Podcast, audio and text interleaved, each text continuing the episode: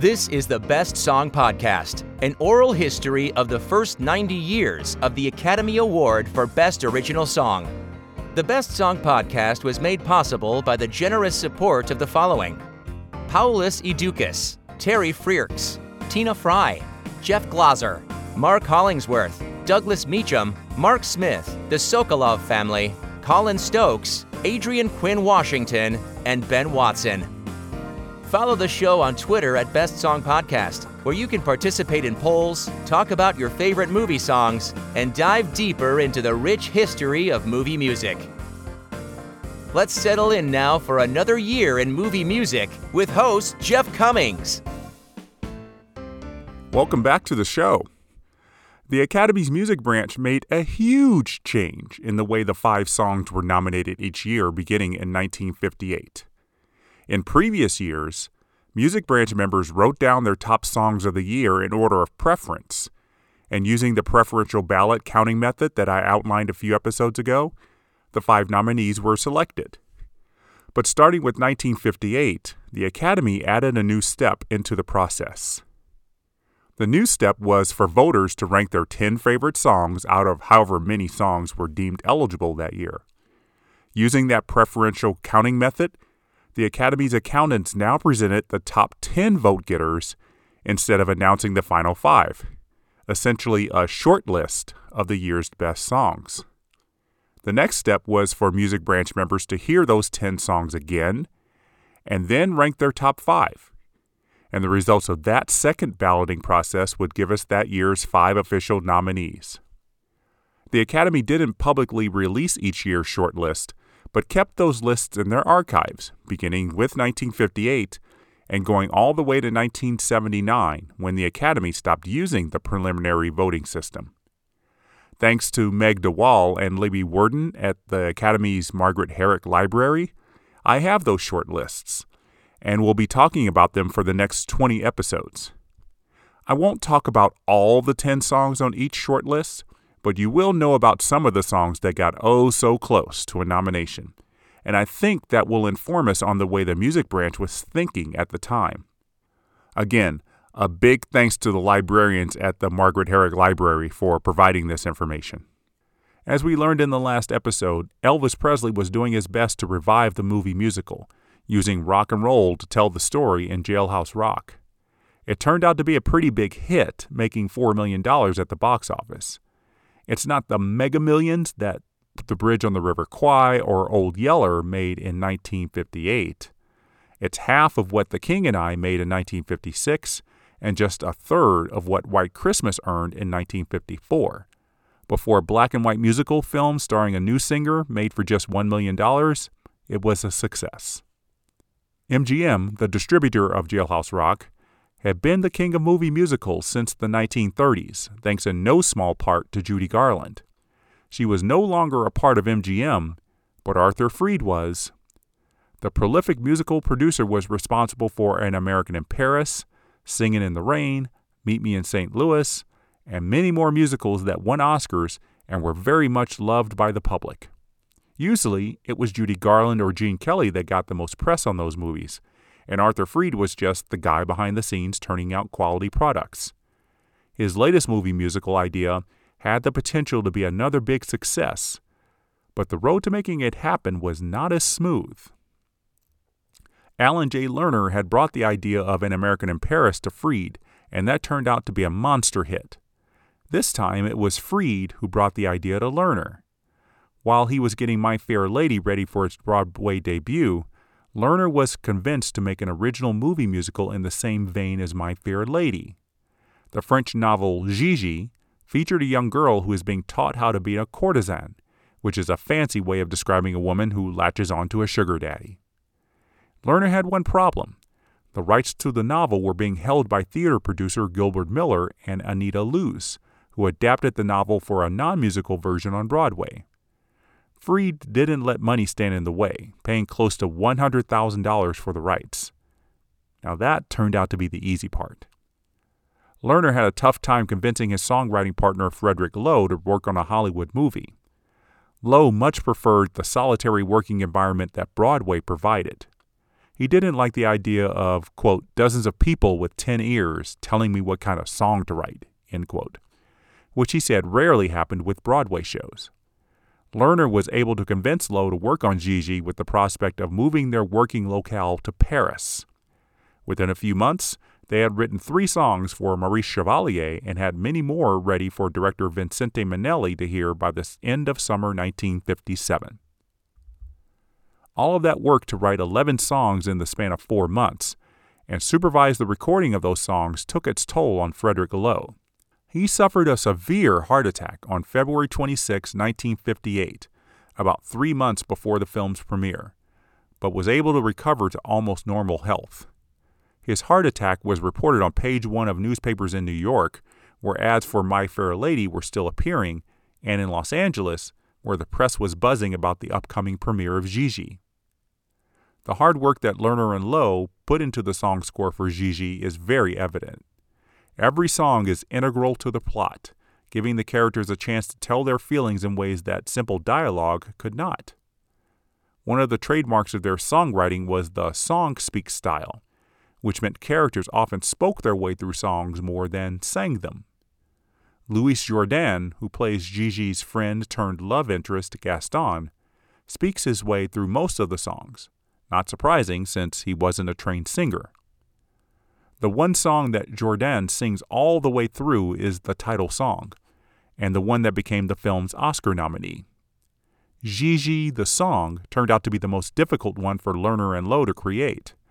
It was a pivotal moment in the film when Gaston realizes that he's in love with Gigi. As Lerner tells it in his autobiography, he was sitting on the toilet while Loewe was hammering out the melody on the piano in the next room.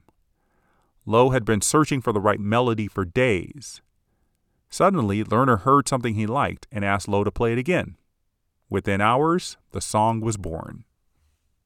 It flows seamlessly from a scene that has Gaston trying to reconcile his feelings after seeing tomboyish Gigi in an elegant dress. He chastises her for wearing it, then storms out she shouldn't be wearing those clothes because she's a girl, not a woman. He mocks her pigtails and sticky fingers, calling her a scamp and a rat before realizing that she had blossomed like a flower. It's as close as songwriters could come to creating a Shakespeare soliloquy. And then, Gaston sings the title song without all the bombast and anger that he carried earlier, setting it in one of Paris's beautiful parks, with a flowing fountain behind Louis Jourdan also helps sell this song's beauty.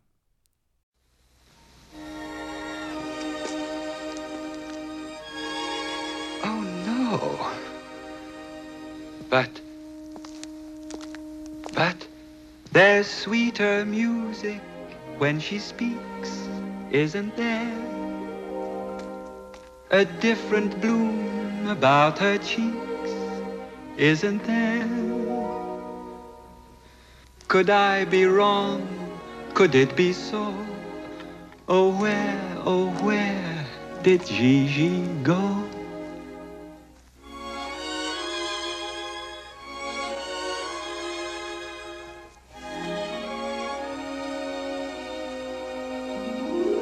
Gigi, am I a fool without a mind? Or have I merely been too blind to realize? Oh, Gigi, why you've been growing up before my eyes. Gigi, you're not at all that funny, awkward little girl I knew. Oh no, overnight there's been a breathless change in you. Oh, Gigi, while you were trembling on the brink, was I out yonder somewhere blinking at a star? Oh, Gigi, have I been standing up too close or back too far?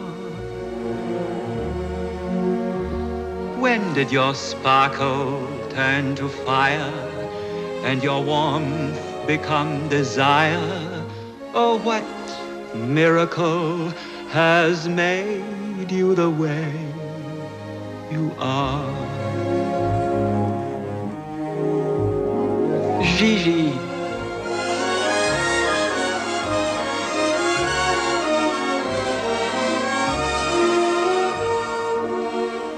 Gigi.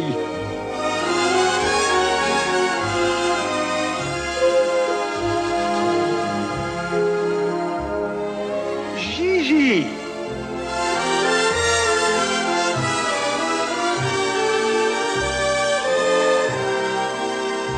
Oh no, I was mad not to have seen the change in you. Trembling on the brink, was I out yonder somewhere blinking at a star? Oh, Gigi, have I been standing up too close or back too far? When did your sparkle turn to fire and your warmth become desire? Oh, what miracle has made you the way you are? As I said, Gigi is one of the few songs in the film in which the lyrics are melodically performed, as in not partially spoken and partially sung. And it would be what Broadway fans would call the 11 o'clock number, a song in which the lead character makes a major realization that causes a complete plot change. In this case, Gaston realizes that Gigi would be his perfect mistress, afforded all the luxuries he can give her. The relationship has changed from platonic friendship to something resembling love at that point in the film. Many of the songs in Gigi have become classics. Maurice Chevalier's three songs in the film have become iconic, mostly due to his performances, and it's surprising that neither of them were nominated for the Oscar. In fact, it might be surprising that Gigi did not achieve the seemingly impossible feat of getting two songs nominated from the movie. There were no explicit rules forbidding a film from receiving two song nominations, but perhaps it was an unspoken rule. After the music branch voted for its top 10 original songs of 1958, another song from Gigi made the cut, but it wasn't Thank Heaven for Little Girls, a classic song performed by Chevalier. It was The Night They Invented Champagne, a song that Gaston sings with Gigi and her aunt Alicia when Gigi gets her first taste of champagne after Gigi wins a card game.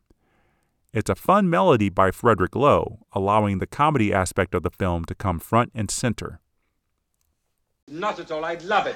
Believe it or not, Mamita, I have a better time with this outrageous brat of yours than anybody in Paris. It'll be marvelous fun. What time tomorrow will we get? Can I watch you play roulette? May I stay up late for supper? Is it awfully, awfully awful? Gigi, you'll drive us wild. Stop, you silly child.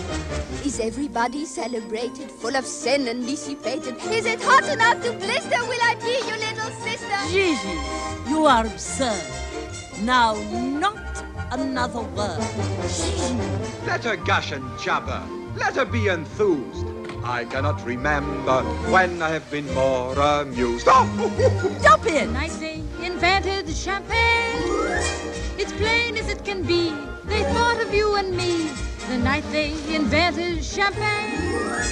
They absolutely knew that all we'd want to do is fly to the sky on champagne and shout to everyone in sight that since the world began, no woman or man has ever been as happy as we are tonight. The night they invented champagne. It's plain as it can be. They, thought of you and me. The night they invented champagne. They absolutely knew that all we want to do is fly to the sky on champagne and shout to everyone in sight that since the world began, no woman or a man has ever been as happy as we are tonight. Louise Jourdan and Hermione Gingold provided their own singing voices in The Night They Invented Champagne, but it was Betty Wand who sang for Leslie Caron's Gigi. Betty Wand had a great career in the 1940s as the female voice of many big band orchestras in the United States, and when she was hired by MGM to provide the singing voice of Esther Williams in the movie Easy to Love, it started a new career that led to dubbing for Leslie Caron and Gigi, followed by her most famous job as the singing voice of Rita Moreno's Anita in West Side Story. So, why didn't The Night They Invented Champagne earn an Oscar nomination alongside the title song from Gigi? As I said earlier, it's likely there was an unspoken policy that only one song per film gets nominated. Or the simplest explanation is that the songs that did get nominated were better. With movie musicals dying slowly, or at least showing little signs of life at the movie theater, Alan J. Lerner and Frederick Loewe returned to the Broadway stage and created the hit show Camelot in 1960. After Camelot premiered, Loewe retired in Palm Springs, California, vowing not to return to show business until he was asked to touch up the song score for the Broadway adaptation of Gigi in 1973. And that's when he was convinced to also make a return to Hollywood with Lerner for another original song score. And we'll learn more about that later in this podcast. Vincente Minnelli, who had divorced Judy Garland in 1951, had another big film released in 1958. It wasn't a musical, though Frank Sinatra and Dean Martin were two of its stars. The movie was Some Came Running, and it was MGM's attempt to find the same success that Columbia Pictures had with From Here to Eternity. The script was based on a novel by James Jones, who also wrote From Here to Eternity. Sinatra's only Academy Award came from his performance in From Here to Eternity, and perhaps he was hoping for the nomination that didn't come his way last year for The Joker is Wild. The film did receive a lot of Academy Award nominations, five in fact, but none of them went to Sinatra. Shirley MacLaine received her first acting nomination for the movie, as did supporting players Arthur Kennedy and Martha Hyer. And angling for a consecutive Oscar win were songwriters Jimmy Van Heusen and Sammy Cahn, who wrote the song To Love and Be Loved. Sinatra was going into work for the movie Some Came Running after a very successful concept album that included songs that took the listener with Sinatra on a world tour. The album was Come Fly With Me, and the title song took a while to become a signature song for Sinatra, but it would eventually be indelibly linked to Old Blue Eyes, thanks to the work of songwriter Sammy Cahn and Jimmy Van Heusen. The Oscar nominated song from Some Came Running won't get the same notoriety. Because Sinatra's character is not a singer, it would be very odd to see him suddenly warble out a song out of nowhere. So the song performance comes from The Old Standby, a singing group at a nightclub. In this case, it's a trio of singers in Terre Haute, Indiana, where Sinatra's character goes with Dean Martin and Shirley MacLaine for a night of entertainment. If the opening credits had not mentioned the song, I would have thought that the songs the nightclub singers perform were previously written. The song can barely be heard over the dialogue between Sinatra and MacLaine in the first part, then between Sinatra and the actress playing his niece, Betty Lou Keim. I wonder if Van Heusen and Cahn knew their song would be barely heard in the film, and if they had any influence to try and give it more prominence, like playing it on the radio in a particular scene. As it is, the song seems to be presented enough for the Academy to allow it to be eligible for a nomination. It wouldn't make any sense to play it here since you wouldn't catch too much of the song. So let's hear the version by the singer that first recorded the song for commercial sale. Mr. Frank Sinatra.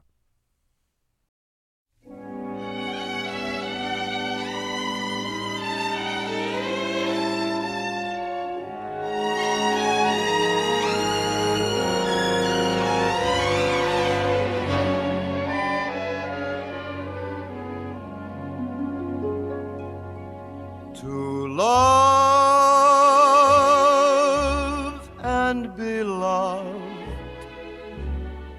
that's what life's all about. Keeps the stars coming out. What makes a sad heart sing? The birds take wing to love and be loved. That's what living is for. Makes me want you the more, the more we cling.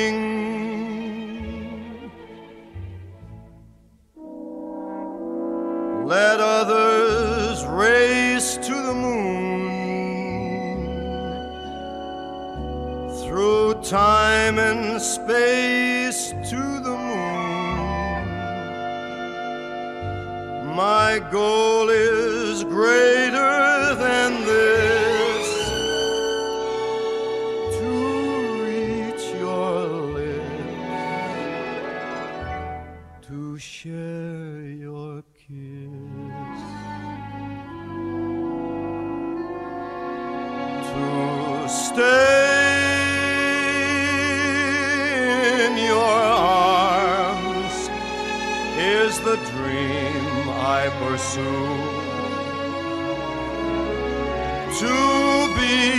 sheltered and safe from the storm.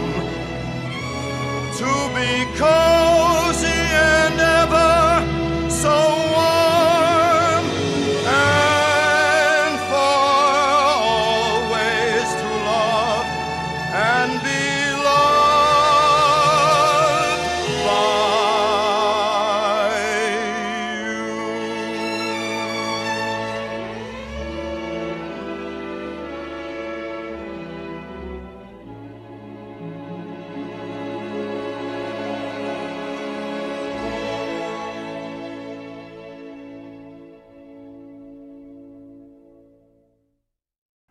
So, even though it wouldn't have been logical for Sinatra to sing the song and Some Came Running, that didn't keep him from stepping into a recording studio and giving it his personal touch.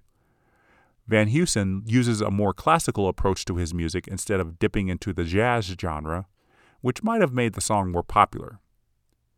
Sinatra's version of To Love and Be Loved is nowhere to be found on the Billboard Hot 100 list, a rarity for a Sinatra song, and a little surprising since the film Some Came Running made money after its release in late December 1958, earning a total of $5 million.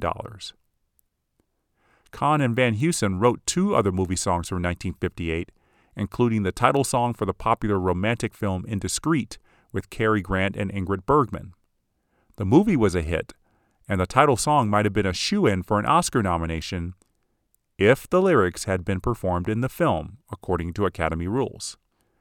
Van Heusen's melody is a big part of the underscore, with its rising piano notes doubling as romantic gestures and tension builders. But there is no true song performance.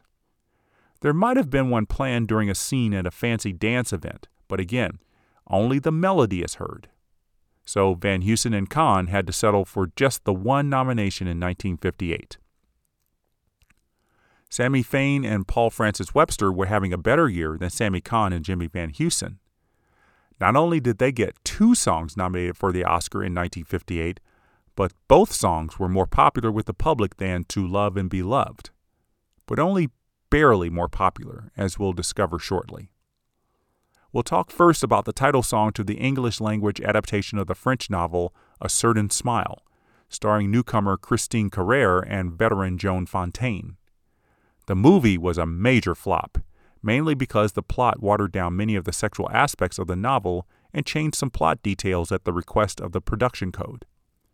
For a film about a woman who has affairs with two men, it doesn't feel scandalous, and that's not because I'm looking at it in the 21st century. In 1958, critics called Carrere's performance remarkable and affecting and praised her restraint, which is not the word I would use for the majority of Carrere's scenes. But the title song rises above the film, thanks in no small part to the performance in the film by Johnny Mathis playing himself singing at a nightclub in Paris.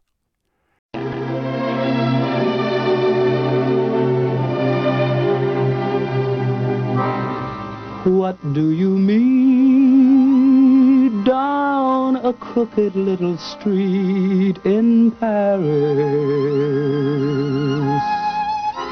Vendors who sell pretty flowers that tell of spring.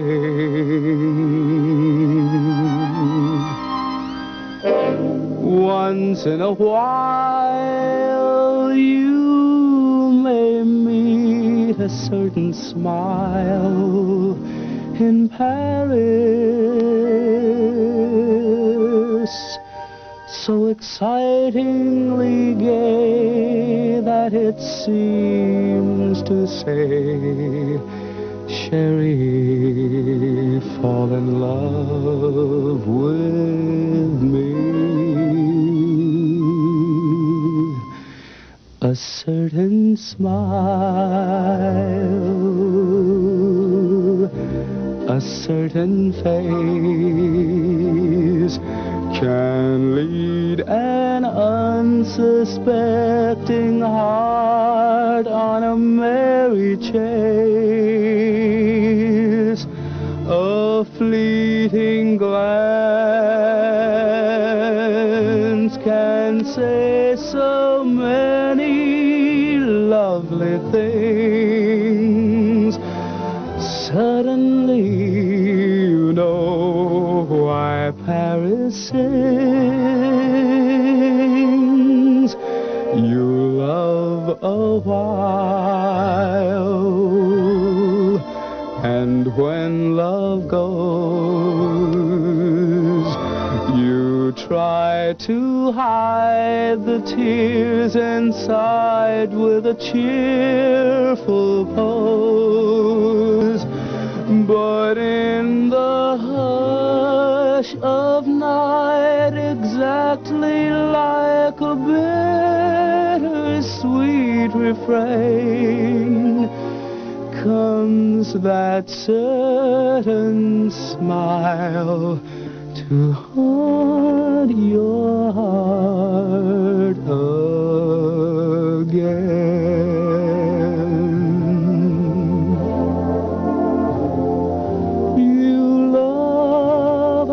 While, and when love goes, you try to hide the tears inside with a cheerful pose. But in the hush of night, exactly like a bittersweet refrain, comes that certain smile to haunt your heart again.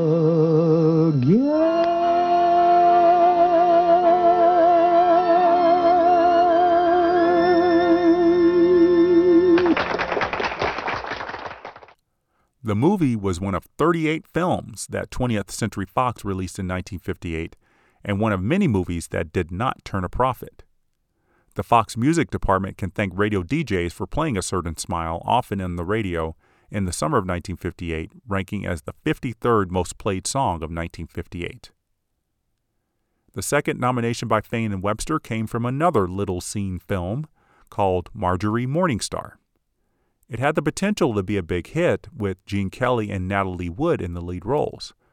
But the age gap between Kelly and Wood perplexed critics, including the New York Times, who pretty much disqualified the potential romance by saying, quote, Although Mr. Kelly appears a mite uncomfortable in his assignment, he plays it with understanding.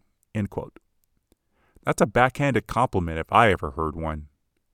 At 46 years old, Gene Kelly was not the same elegant and athletic dancer as he was in 1950s Singing in the Rain, and as I mentioned earlier, the musicals that called for the dances that he made iconic in the 40s and 50s were no longer packing them into theaters. Marjorie Morningstar was his attempt to try out a new chapter in dramatic films, with a little bit of dancing to please his longtime fans. The $3 million in box office neither encouraged nor discourage Kelly to keep acting in dramatic roles. At least he gets to sing in Marjorie Morningstar, performing the nominated song A Very Precious Love. The story of Marjorie Morningstar is somewhat similar to A Certain Smile. Natalie Wood, like Christine Carrere, plays a young college woman who is compelled to marry as society feels she should, but she has eyes for someone who doesn't conform to the plans of her Jewish parents. Like Carrere's character, Wood's Marjorie falls in love with an older man, specifically the 46 year old entertainer Noel, played by Gene Kelly. We've seen a lot of restrictions eased by movie censors in the past five years, especially after Otto Preminger and other directors dared to defy censors. Falling in love with an older man wasn't necessarily taboo, but it was eye raising in the late 1950s, which might have been why the movie didn't do well. A Very Precious Love is a song that Kelly's character Noel has written for an upcoming Broadway show, a song he seemingly plays often at the upstate New York resort where he works during the summer. Marjorie works at the girls' camp across the lake, and she snuck over late one night and during the song finds herself attracted to Noel's physical looks and artistic talents.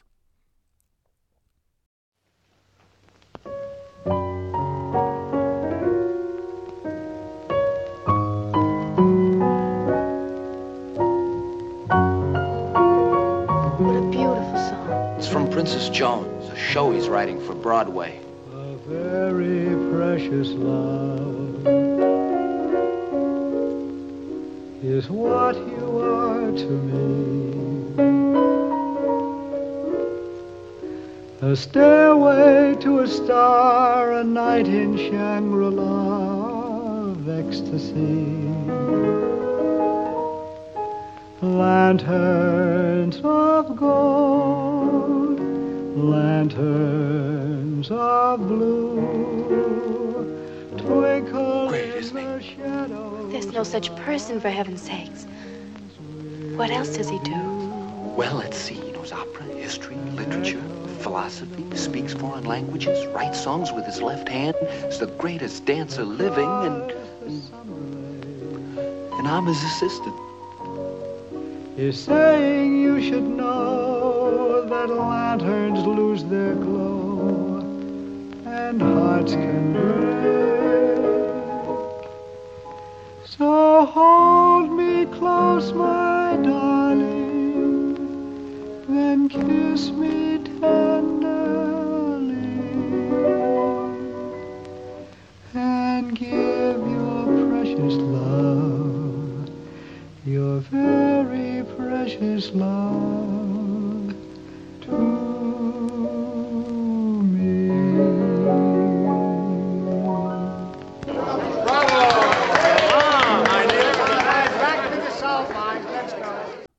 There's a reprise of the song almost halfway through the movie when the resort staff are singing it around a campfire near the lake. In the middle of the song, we get a dialogue scene between Marjorie and Wally, a member of the entertainment staff who has been carrying a torch for Marjorie.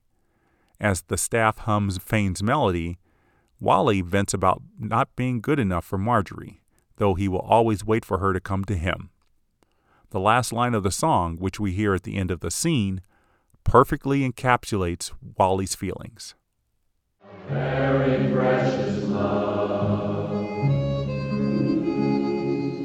is what you are to me. A stairway to a star, a night in Shangri-La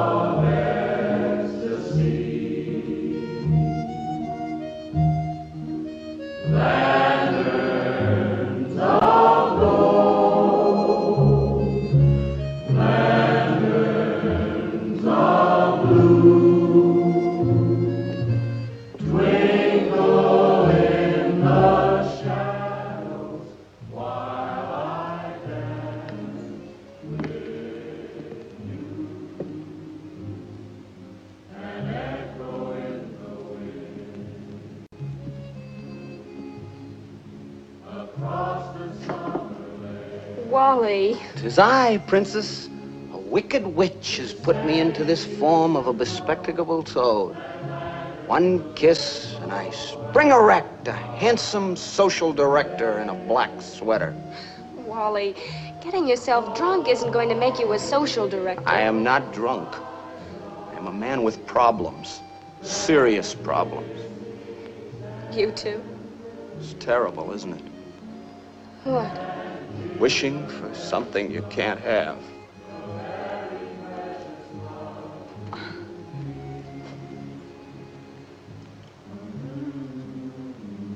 Thank you, Marjorie. Always remember that kiss. Well, that was the first and the last, Wally. Maybe it won't be the last. Maybe it'll happen again. Maybe. Sometime when there are colored lanterns again. Noel Airman doesn't need colored lanterns, does he? All right now. Looks colored lanterns, talks colored lanterns. Maybe that's all he is, a mass of colored lanterns. You know you've really had three or four too many. Let me tell you something, Miss Morning Glory. You'll come to me when I'm a successful playwright.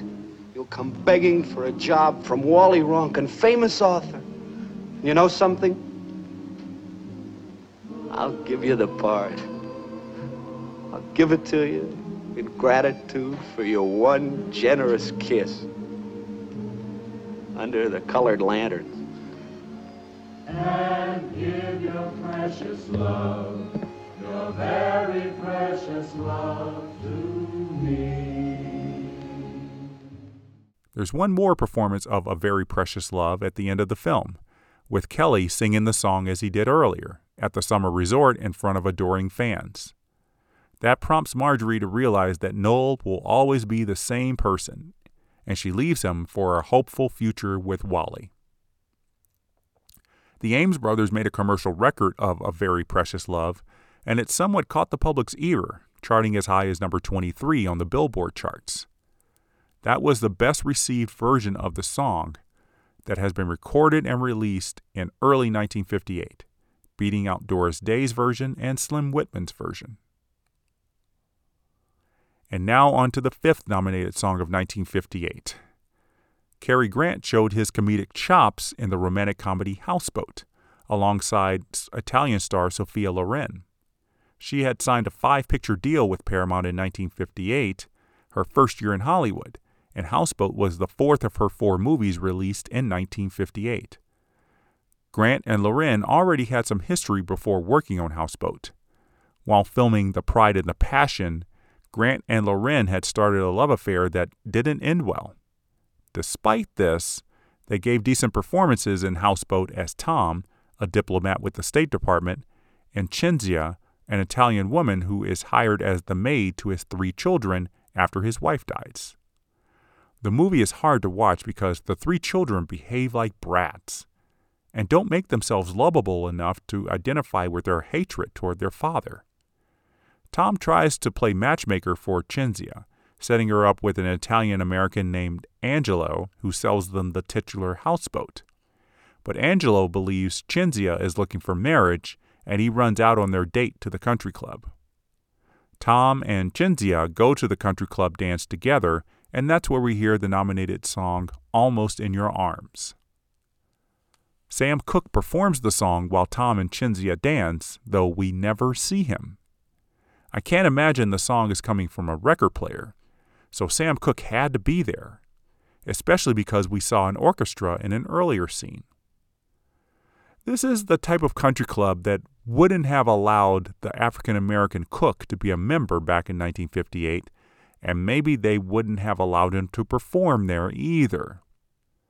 Perhaps there is footage of Sam Cooke singing in the film, and perhaps studio executives decide to cut any shots of Cooke out of the film in order to not ruffle any feathers. And maybe I'm looking too deeply into this, but there has to be an explanation why the dancers can hear him singing, even if we as the audience can't see him.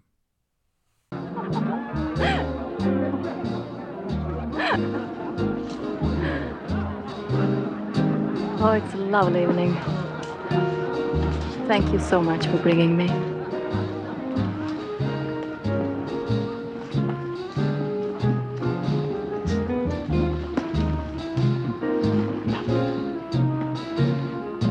Cinzia, there's something perhaps I should tell you. Yes?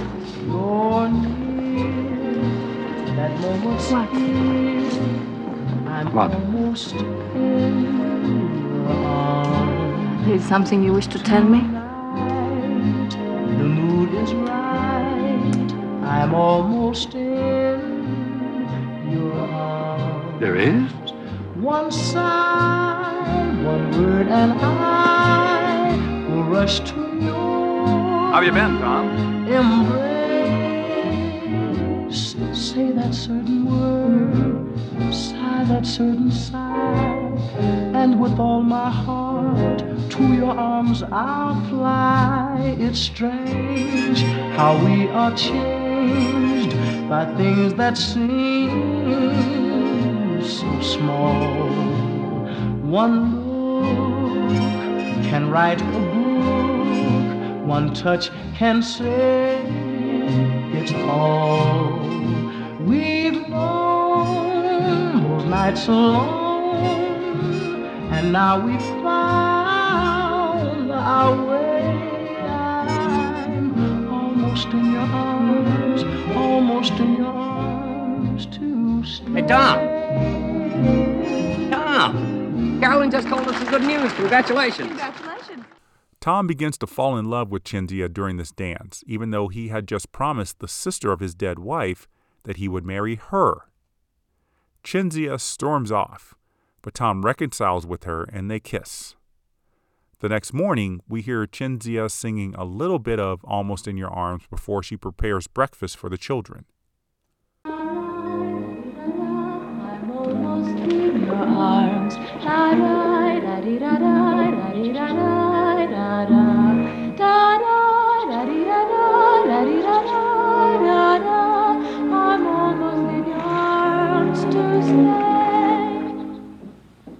Almost in Your Arms was written by Ray Evans and Jay Livingston, who returned to Paramount to work on Houseboat after ending their 10 year contract at the studio. This showed that there were no hard feelings between the songwriters and Paramount, but the result did not turn out to be a successful one. Sam Cooke's recording of Almost in Your Arms was the B side of When Your Love for Me, and neither song resonated much with the public. It looks like we've approached a list of nominees in which we don't have at least one song that ranked in the top 10 on the Billboard charts. Looking at the list of the most popular songs that year, rock and roll was the dominant genre, and Hollywood still wasn't ready to catch up. Actor Robert Mitchum made a play for an Oscar nomination as a songwriter, writing the lyrics for the title song for his Western film Thunder Road. Don Raye, who earned two Oscar nominations for Abbott and Costello songs back in the 1940s, wrote the music for the song. Unfortunately, Mitchum and Raye must not have read all of the Academy's rules for eligibility because most of the music was borrowed from a Norwegian song called Gammel Rhinelander. As every song submitted as an Oscar contender is vetted by the music branch, the members must have known that the song was not completely original, and the songwriters might have admitted to their borrowing the melody. So Mitchum lost out on a chance to be the first person to earn an Oscar nomination for acting and songwriting. While the ceremony for the 31st Academy Awards was being planned, another show was in the works to compete with the Oscars, the Tonys, and the Emmys as the best industry award show in the United States. The first Grammy Awards were set for May 1959 in Los Angeles and New York City to honor the best musical accomplishments that were released in 1958. Like the first Academy Awards ceremony, the first Grammy event was not the big extravaganza that we're used to today, with just 22 categories across various genres. The big awards back then, as they are now, were the Record of the Year, Album of the Year, and Song of the Year awards. Record of the Year honored only the song performers in the earlier years. Song of the Year was specifically for the songwriters, very similar to the Best Song Oscar. And in that first year, a movie song was among the nominees for Song of the Year. Alan Jay Lerner and Frederick Loewe picked up that Grammy nomination for writing the song Gigi, which meant they had a chance to add a Grammy to their already full awards mantle.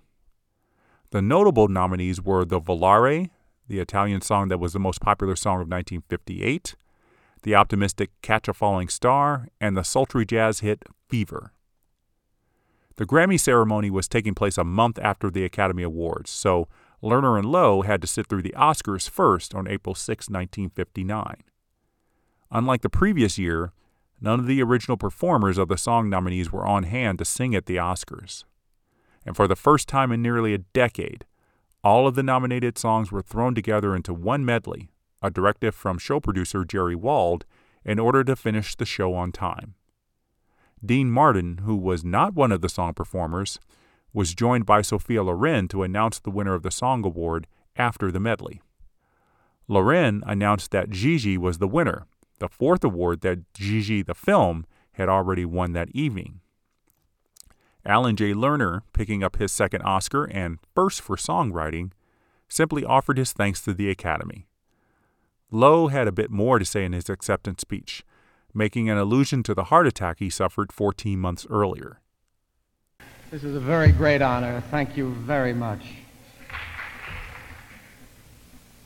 And I want to thank you from the bottom of my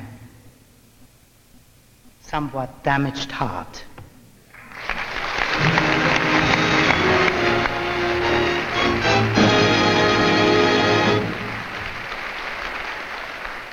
This was only the fifth time an MGM film had won the Oscar for Best Song, a surprising statistic given the studio's rich history with musicals and song creation. One of the things the studio didn't have going for it, obviously, was a team of songwriters under contract like Paramount once had with Jay Livingston and Ray Evans. Nor did they ever snag Sammy Cahn for any work. Lerner would be back on the Oscar stage later that night taking the Adapted Screenplay Award for writing the script for Gigi. That's three Oscars for Lerner, all in different categories. Remember, he won the Story and Screenplay Oscar in 1951 for An American in Paris. He'll produce another screenplay based on the book he wrote for the Broadway show My Fair Lady when Warner Brothers brings that tale to the screen in 1954. No original songs will be written for that movie, though I'm sure Lerner tried very hard to convince Frederick Loewe to come out of retirement for at least one new song. Gigi won nine Oscars that night, the most any film had ever won before. It also won all of its nine nominations, the first time a film had done that, and the only Best Picture winner to do so until 2003 when the third film in the Lord of the Rings trilogy won all of its 11 nominations. I mentioned that this was Arthur Freed's last big musical for MGM, and it seems that its Oscar wins did nothing to revive the movie musical.